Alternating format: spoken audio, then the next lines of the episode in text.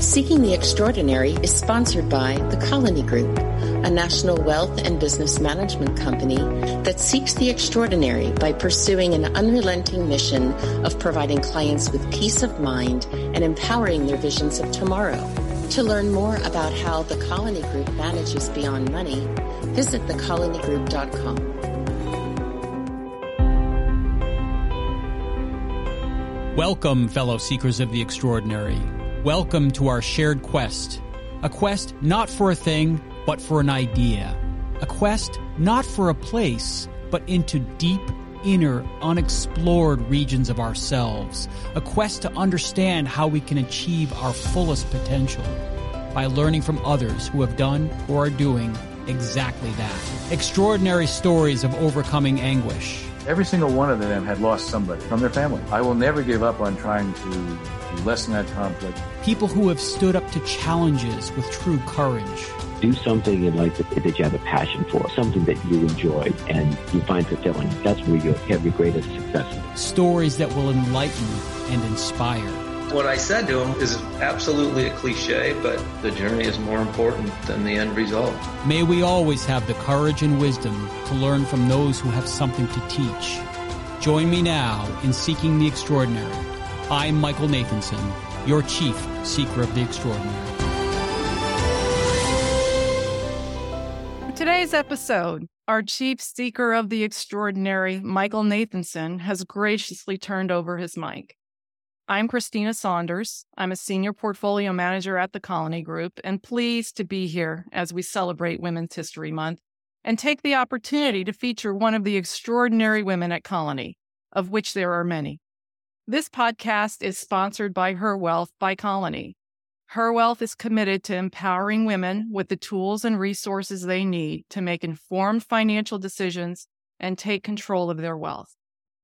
Our guest today is an associate wealth advisor at the Colony Group.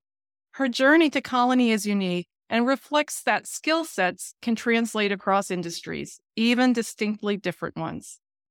Please welcome the extraordinary Nicole Steinwedell. Welcome, Nicole. Thanks for joining me on today's podcast. Hi, Kristina. It's very good to be here.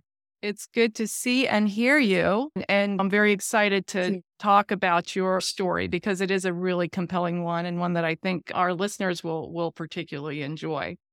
So, your journey to TCG was a unique one. Can you share with us what you did before joining our firm? So, before joining Colony Group, I was an actress um, for 20 years. Wow. Yeah, I know it's a, a very, very different career. Not part of what you said in your generous introduction. What was it that drew you to acting? Can you tell us a little bit about that path and, and where it took you? Sure. So, it's so fun and interesting to think about what draws one to something. And I mean, as a young teenager wanting to learn theater, it was potentially the most general thing, but wanting to be seen and heard and tell stories and shine and all the things that we have and we're insecure, and like need for attention and validation. But also something I learned when I was young was watching movies. There were examples of things that maybe I didn't see growing up in, in the world I grew up in. I people going through emotional experiences and I could identify with them and say, Oh, I'm not alone. So in a big way, part of what drew me to acting was I wanted to be a part of that. I wanted to, uh, I knew I was um, courageous enough to stand up and tell stories and hopefully help people realize that they're not alone, no matter their circumstances. Mm-hmm. And that's what's driven me and drove me to continue to pursue acting for a very long time. Yeah. So you were in the field for 20 years. I mean, that's a long time to survive in Hollywood. Uh, what qualities do you have? Do you think, how were you able to sustain a career for that long? Well, it's a really good way to put it. And I was so excited when I learned like that it'd been 20 years, the nice round number. And I can't believe I'd been out of college for that long and that, that I survived in Hollywood for that long. And I would say some years were surviving and some years were thriving and some years were surviving. And the question was, what are the qualities?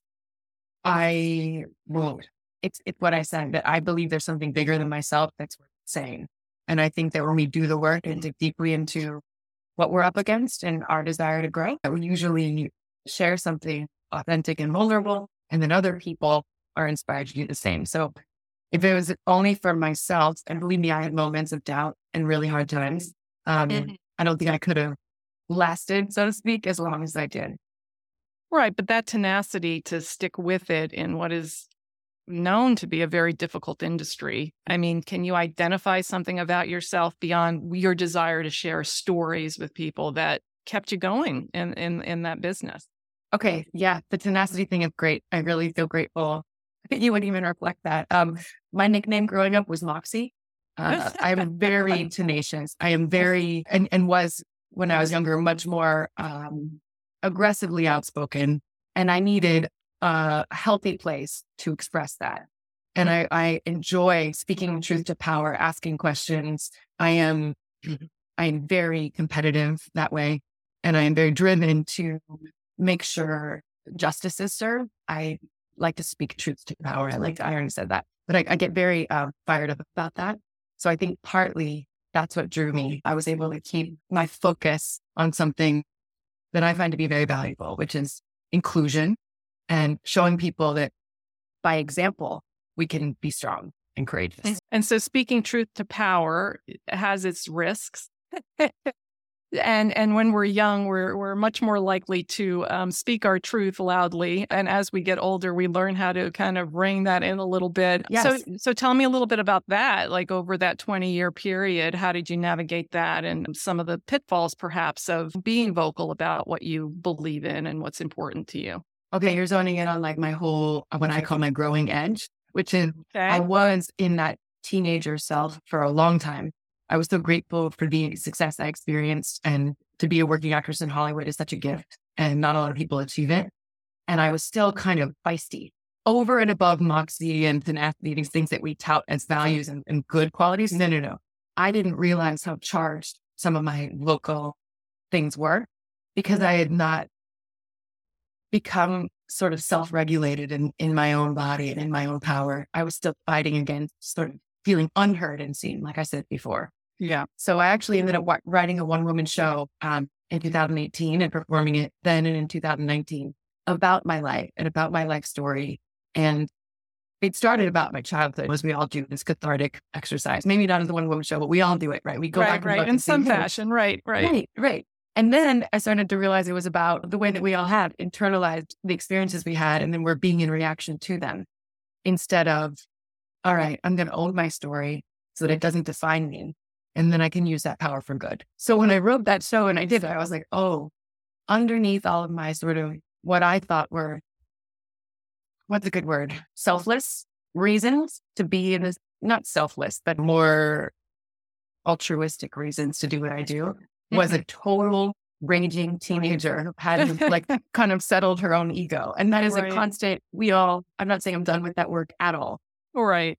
But what I recognize is that the speaking truth to power thing can happen so much more effectively if you're in your own power and if you don't right. feel threatened by or worried that even in this situation, an interview like this, if I'm not like trying to get some message out so that everybody hears who I truly am, what I really want to say. Mm-hmm. Like if it's just you and I having a conversation and me trusting that like I'm enough right here as I am.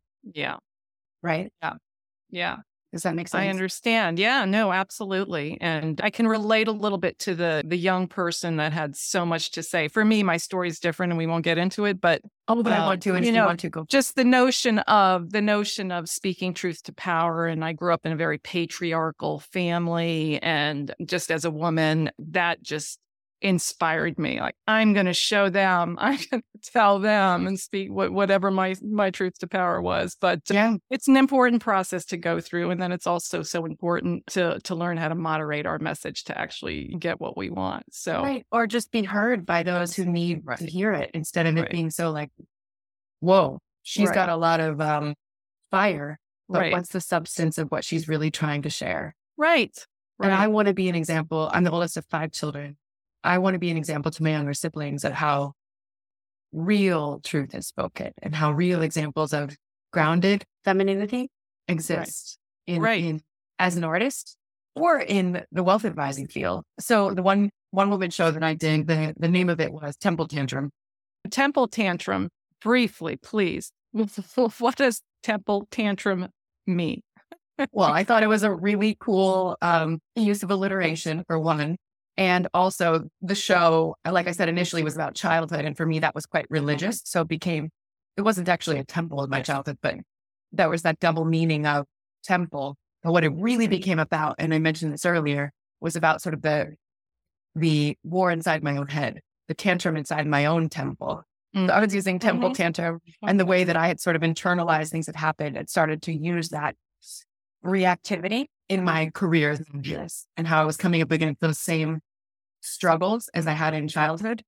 And the show became about how to unwind that so that I could be comfortable in my temple, which is my body, where I know I'm always safe and loved and supported. And that journey home to myself, if you'll forgive the mindfulness of that, is, was my journey. And it was so, the, it was the most freeing, most empowering thing I've ever done. It was the hardest acting thing I've ever done. And it made me recognize that I I didn't need Hollywood in the same way anymore. I still loved acting, but I didn't mm-hmm. need that validation in the same way that I used to. Hmm. Hmm. That makes and sense. and so your meditative practice as, as you're describing it how does that relate to perhaps the religion or faith that you grew up with i mean is there a connection there or is there no, not, not at all, actually. Uh, well, maybe, maybe there, I think prayer in any religion is it's meditative and people mm-hmm. find meditation in any form. But my, my meditation that I learned growing, like in my development as an adult was about um, calming my nervous system. And again, like coming back to that thing we were talking about earlier around being in our own selves and being aware makes us not as charged when we do speak truth to power um, right. speak up for ourselves, hold our boundaries, these positive, healthy things that we know that are much more commonly spoken about in, in modern leadership. But in me, young me, I was so disassociated from my body. I had to learn to come back. Right. But right. I really, I mean, all religions have this sort of window it's taken right. toward, toward the self. So yeah, that's that. Okay. all right. Well, let's, let's get back to um, talking about how you picked the financial service industry. You were explaining that your family, you took the lead with your uncle on looking for an advisor for your family. Yeah, that's right. So, in doing that work, interviewing RIAs, because I knew I wanted an RIA, they have a fiduciary standard, which means they're required to do what's best with the client. That's what we do at Colony Group. There are other suitability standard firms, and those firms are only required to do something suitable for the client, which in I had no idea until I looked into it that that was even possible. So right. I knew I wanted yes. an RIA for my family. And in interviewing the different firms, people kept asking me, like, why don't you do this work? You should do this work. And I'm like, no, it was Billy. I'm an actress. What are you talking about? Right. And, right. Like, and, and, and, I, and I was serious. I was like, stop, stop, stop. And so I went through that process. We got up and rolling. I learned so much about just onboarding of a client as the client. Right. And then basically pandemic hit. Right. Pandemic hit about a year after that. And my industry shut down acting, as did so many things, right? Everybody came to a halt. And I also went through a massive breakup. I know I'm the only person who had a breakup during COVID. I'm the only one. You're not the only one. No one went through any kind of turn. Yeah. But these these these seismic things happened during pandemic and they were all a blessing. Things were kind of brought to the surface in so many people's lives that I'm close to and uh, my relationship was one of them. My relationship with acting was another. And like I said, mm-hmm. this was on the heels of my one woman show right. where I kind of had changed my relationship with Hollywood and with myself. Mm-hmm. And then I was like, whoa. So I had a lot of grieving to do. And I also had a lot of time on my hands. And the wealth advisor in charge of my client account was like, you should study the CFP because you're always asking me questions. You're always oh, on my shoulder. Yeah. yeah. And he encouraged me. He was like, why don't you look into this? That way you'll know what I'm talking about. And I was like, okay, fine. And so I did it. And I did all the coursework to study my CFP. It's like seven graduate school courses. I did it online. It was during pandemic, of course. And then I did all the work and thought, well, I might as well take the exam, the CFP exam. And I really didn't know if I was going to pass. It was a, sort of a brand new language for it's, me. Well, it's also not an easy exam.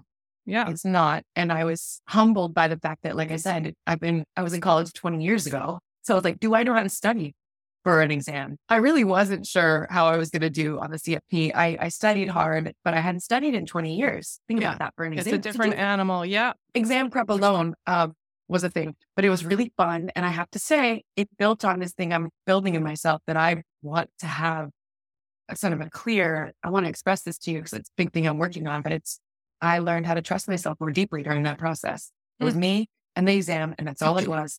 And I was literally learning a new language, the Yep. language of finance. And it was Yep. like, it's kind of uh, an undergraduate course, right? And it basically taught me that I don't know, that I know now what I don't know, right? It kind of Yes. gives you, it kind of gives you a mm-hmm. baseline of the language, the vocabulary, and now I know where to look. So Exactly. I passed. Congratulations. That's huge. Thank you. And that was March of last year. And as a result of that, I became, I applied for jobs in this field and was given multiple offers and was able to leverage some of them for other ones so that I could afford a big move from Los Angeles to New York because I mm-hmm. knew I wanted to be in a different seat to start this journey simply because it was a seismic change. And I've always wanted to live in New York. And this gave me the opportunity to do so. And I will say, like, so what caused this transition? Well, my family situation for sure. And then my personal changes and my personal needs caused the transition, which I would be remiss if I didn't mention. Like, I, it's important to me because I hadn't had it in my 20 years in Hollywood to have stability and security.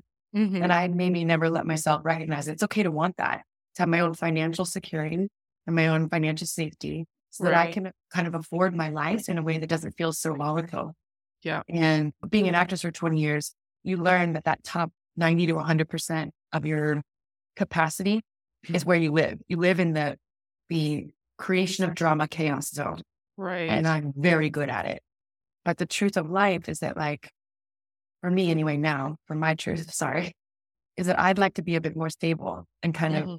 grow from this place, this middle ground, kind of like on the treadmill when you have like the cardio and the fat burning zone and the like test your heart rate.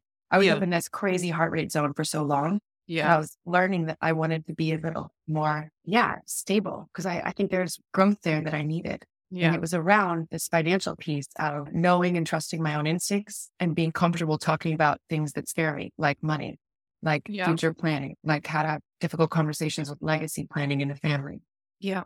Yeah. And in, in my in my only experience I've had, because I've only been here since July, Right. I found that all people, and it just confirmed what I suspected, all people have emotional triggers around money. Oh, absolutely. Right. n- No matter their wealth wealth level. Right. Um, Right.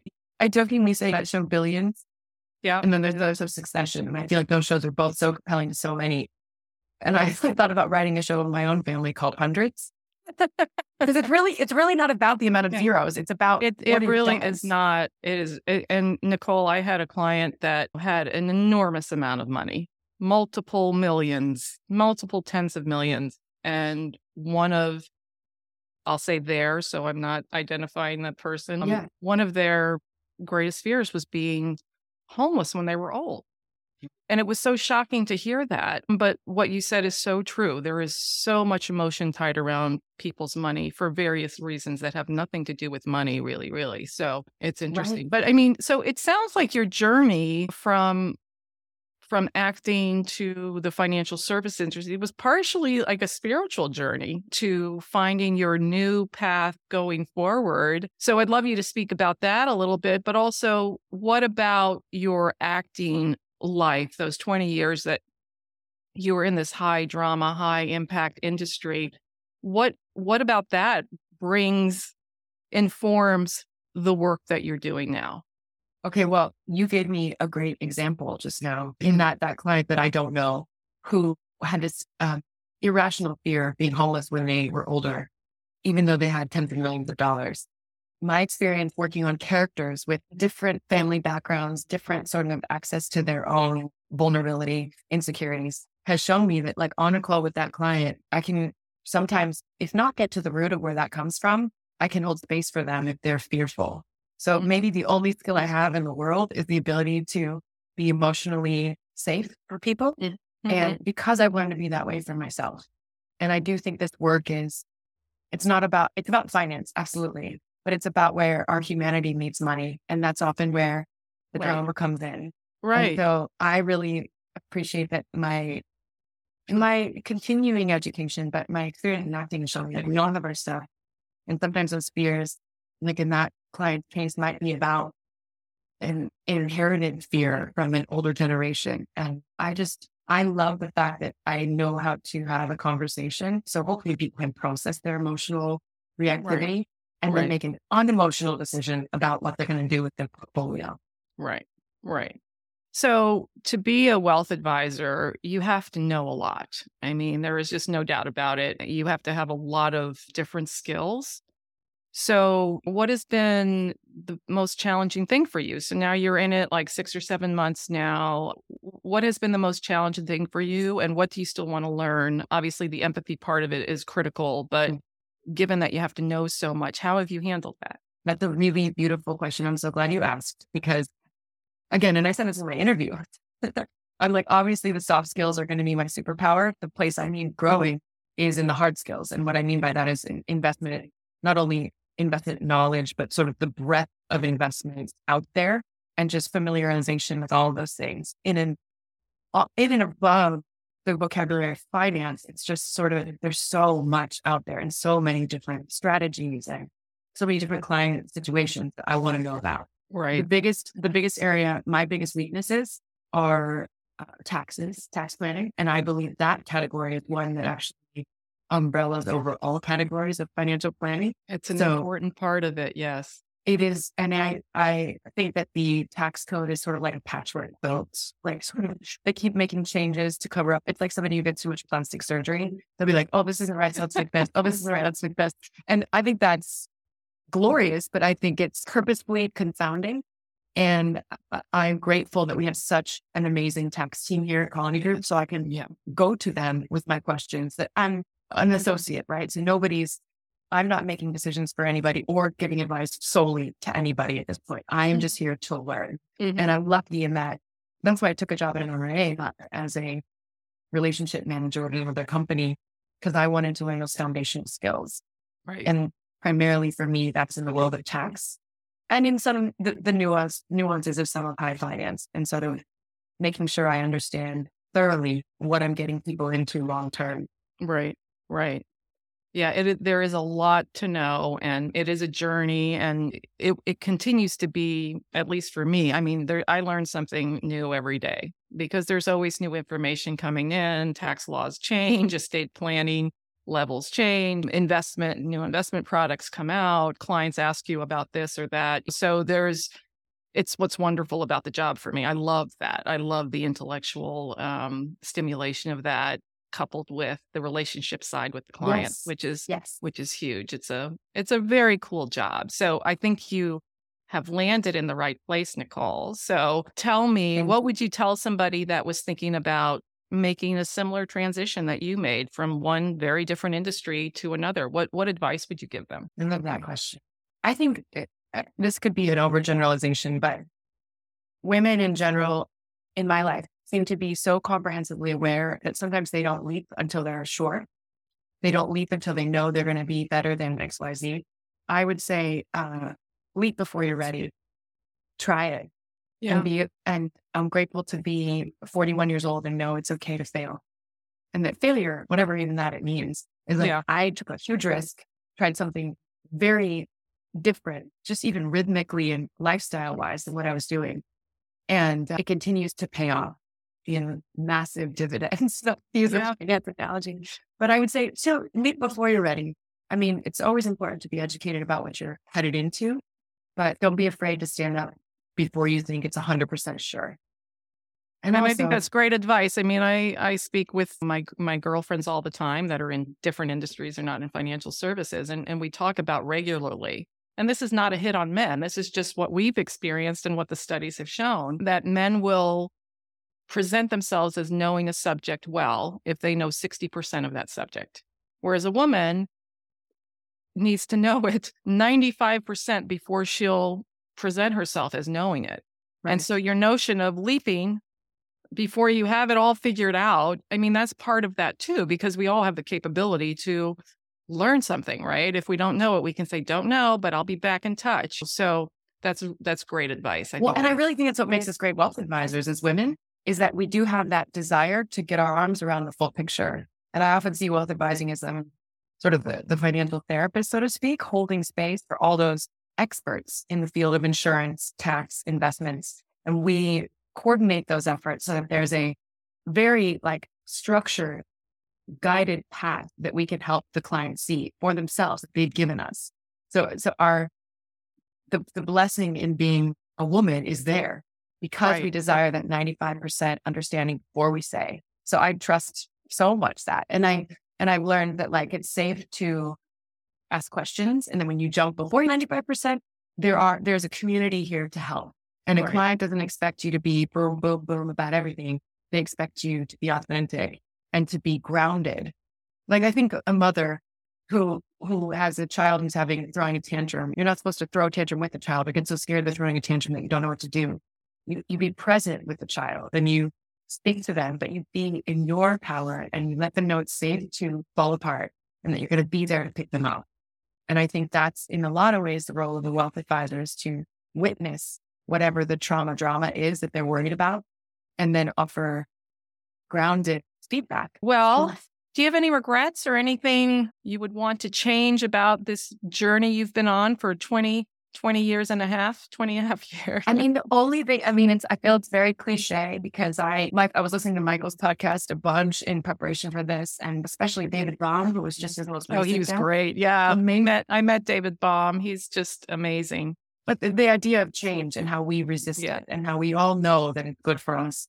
I guess it's what I said in my, I said my advice to people changing careers is it's safe to do before you're ready. And I think in a way, my regret is that I didn't know.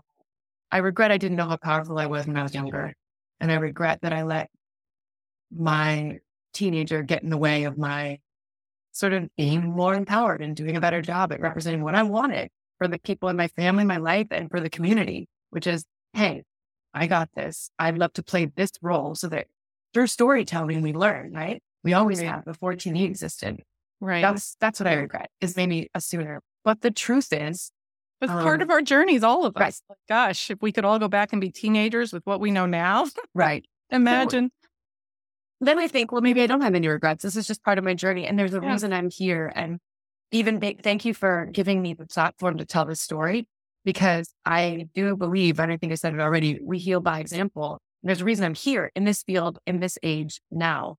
And I, I know that I have something to give and contribute, not only to our clients, but hopefully to the broader part, even as we talked about her wealth, like the desire to help women have financial literacy. Right. I really want that for future generations. Right. Well, we all do. We're all committed to that mission. And for those of us that work with women, I work with men and women, but you know, it is, it is, there are different needs and they need to be met and they need to be met in a respectful way. They need to be met with understanding and without minimizing. I mean, just respect's just a big word. And so, so yeah, I, I feel that her wealth is, is a wonderful initiative to, to help all of us not only communicate with our female clients, but also just to be a resource in our communities for whoever is in need of financial literacy. Can, I love the way you said that. And can I just say one more thing? I think that this thing we're talking about, financial literacy, learning this language of finance, sometimes I feel I was intimidated by it, which is part of why I pursued this, right? I wanted to know what my wealth advisor was doing. And that whole phrase, oh, there's no dumb questions. There are no dumb questions. No, and the willingness to ask the question has always meant that 10 people in the room have it. And it, it was true in Hollywood as well. Like somebody references a big director or a big movie. I actually don't know that. What's that film? And by and large, sometimes they don't know, or they know this niche moment that you're meant to know and you didn't. But the willingness to be visible with, I know what Brene Brown calls our vulnerability, whatever it is, like admitting, I don't know. And, and that's okay to not know because that's the only way you learn anyhow. Right. And I'm right. shocked by the fact that in my, in my experience, so many of the women I know run the finances in their household like clockwork. They are in charge of that piece of their lives, right? But they, they then don't translate that into the ability to communicate or the desire to communicate with the wealth advisor right or with their portfolio it's manager. so true and that's been my experience as well and and not to categorize women but in my case a lot of these women are highly accomplished and successful and they still are reluctant to be part of the investment conversation. And so it's just so incumbent on us as their advisors to be educating them and doing it in a way where they feel comfortable because I literally I, I could say without doubt that once a week, one of my female clients is saying, I'm sorry for this stupid question, or this is a dumb question. I mean, it's just happens all the time. And oh so, oh my gosh, just yeah. it's incumbent on us to educate them and um, do it in a way that's non threatening to them. And so I feel very passionate about that. As, and it sounds like you do as well. And so, yeah. No, I really do. And I have to say, my boss, Cheryl Rothman, does a great job at that. She's always making sure that the the, the, woman, usually the wife, but not always, is invited to the meeting and re reminded because she yeah. really like that to be true. And no one's trying to say that like there's always in, in relationships a division of power. So if the power, if the one meaning like, or just responsibility, chores, and if the chore of the one person is to meet with a wealth advisor, far be it from us to say the other person has to right. be in their busy, successful life. Right. But right. there's, there's, there's just, I think because of the unique place society has historically put everybody, it's always a benefit to having multiple ears listening oh, to what's happening in your yeah. planning for your future. Yeah. And I absolutely. have found it. I was raised by a very strong woman, so I assume everybody else is as opinionated and strong. and they are in their own way. In whatever their lane is, correct. Right. Yeah. Anyway, I could talk about this ad nauseum, but I think I I think I got across my point, which is there's a way to do this respectfully without making it our agenda but right. also just kind of, it kind of goes to that thing of like representation matters.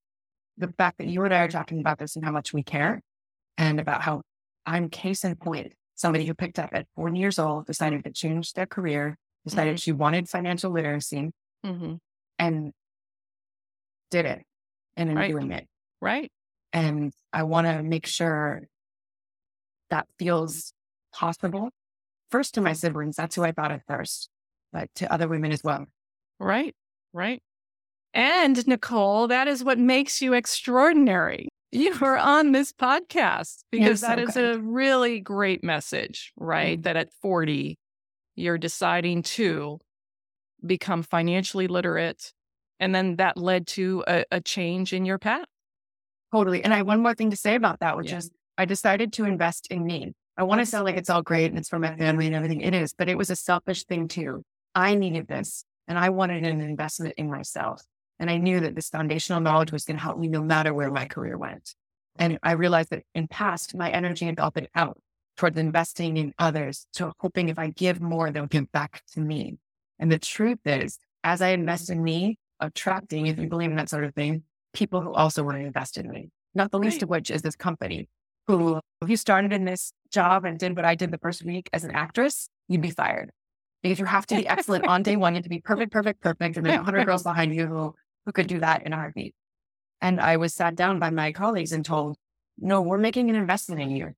Of course, people are going to turn around and invest in it someday. It's not all like the right. business, but you have time right. to slow down and to learn this language and this, this community.